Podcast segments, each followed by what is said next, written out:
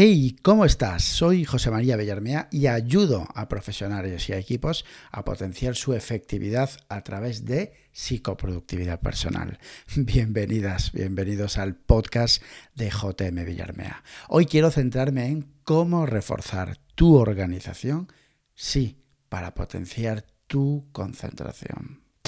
La concentración, lo he dicho un porrón de veces, es para mí, sin duda, iba a decir uno.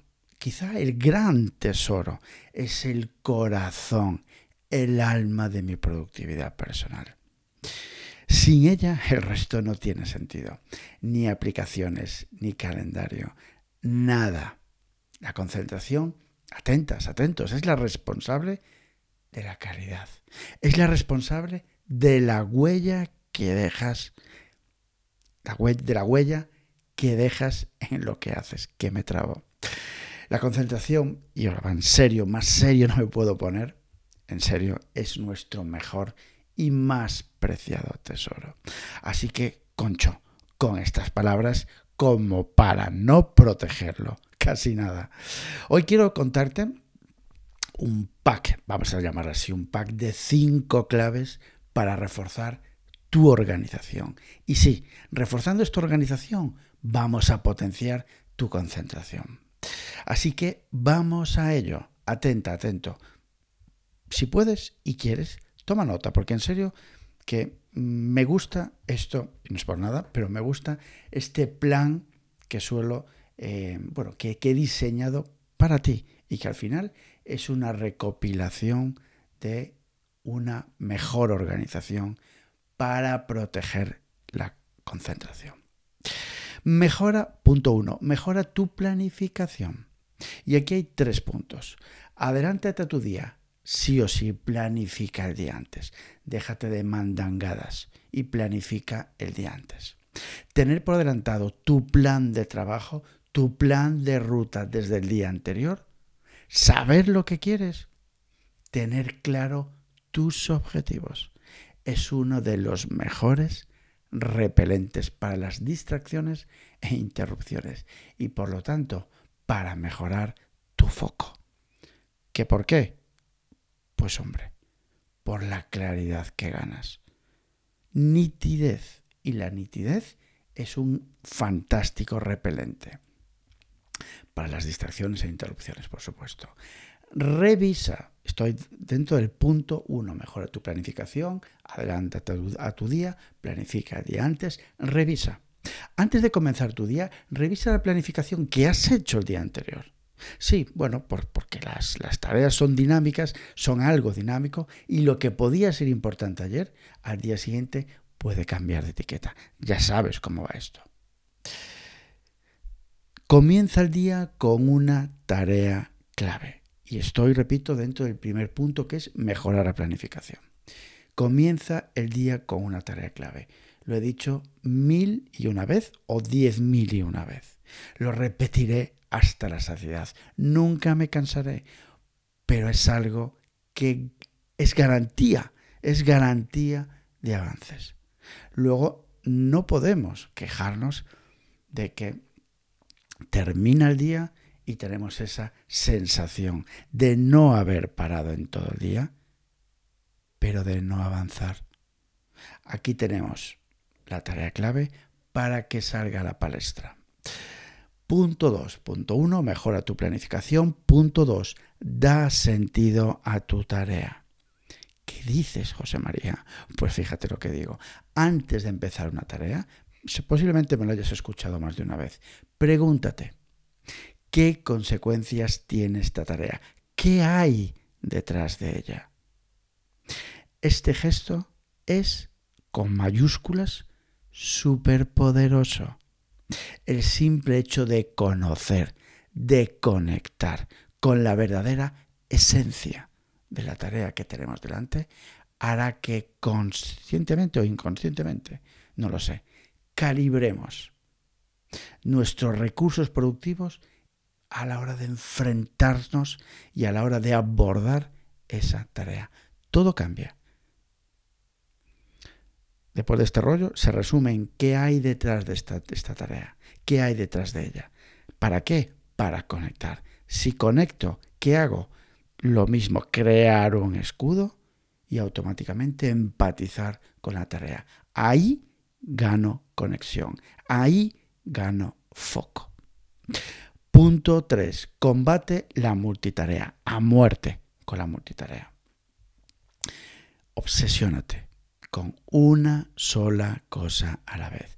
Si además hemos hablado más de una vez que no estamos configurados genéticamente para la multitarea. Lo sabes. Aunque he leído, he leído ya hace tiempo algún artículo, algún artículo que, bueno, pues que, dice lo contrario, que sí estamos configurados para genéticamente para multitarea. Pero ¿qué multitarea estamos hablando? ¿De saltar de flor en flor? Claro que estamos configurados, claro que podemos. Pero ¿cómo se hace cada una de esas tareas? No, no. Lo que yo he estudiado, lo que me han enseñado en psicología, lo que he aprendido, la experiencia me dice claramente y subraya, pone en grande no a la multitarea. Pues si no estamos configurados, ¿qué concho? Vamos a centrarnos en una sola tarea a la vez. La multitarea, si ya lo sabes, es desconcentración, es dispersión, es ansiedad. Ansiedad. Puedes dividir y trocear, es decir, te puedes encontrar yo que sé, con una tarea, ¿vale? Una macro tarea que te puede llevar tres horas, por supuesto que las tenemos. ¿Vale? Pero mm, eso no hace que, tengamos que tener la en la multitarea, porque a su vez, esa, esa macro tarea de tres horas tendrá otras subtareas. ¿Vale?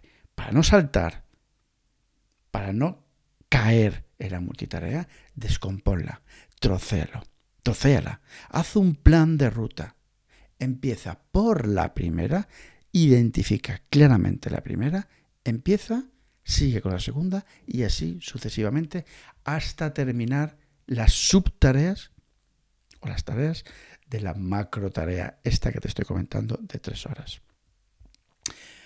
Hemos visto punto uno, mejora tu planificación con la planificación del día antes, revisando el mismo día y comenzando el día con una tarea clave. Punto 2 da sentido a tu tarea. Pregúntate, conecta qué hay detrás de ella. Punto 3. Combate la multitarea. Recuerda, esto es un plan de organización para potenciar la concentración, para potenciar el foco. Lo ves ahora, ¿no? Ves que está todo diseñado y obsesionado para mejorar, multiplicar y potenciar la concentración. Lo ves, ¿verdad? Genial. Pues vamos allá. Punto 4. Controla la avalancha de tareas. El tener una lista, yo qué sé, ingente de tareas que puede hacer, además, que caigamos irremediablemente en la multitarea.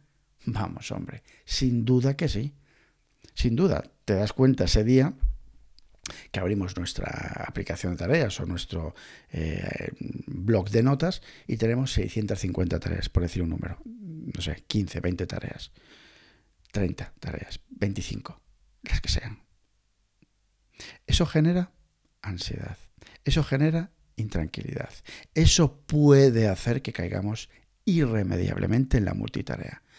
No solo eso, sino que el simple hecho de ver y percibir una lista tan larga de tareas, madre mía, genera desánimo, ansiedad y bloqueo. ¿Qué hacer, Concho?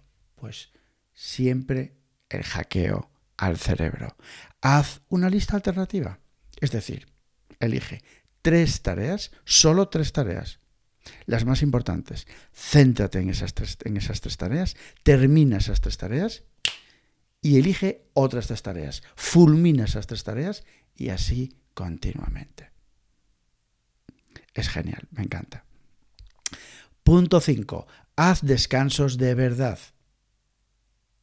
Hablo de concentración, hablo de reforzar la organización. Y sin el descanso, olvídate, olvídate de concentrarte, porque hay que dosificar. Trabajar de forma continuada, sin parar y en largos periodos de tiempo, no ayuda en absoluto a tu concentración.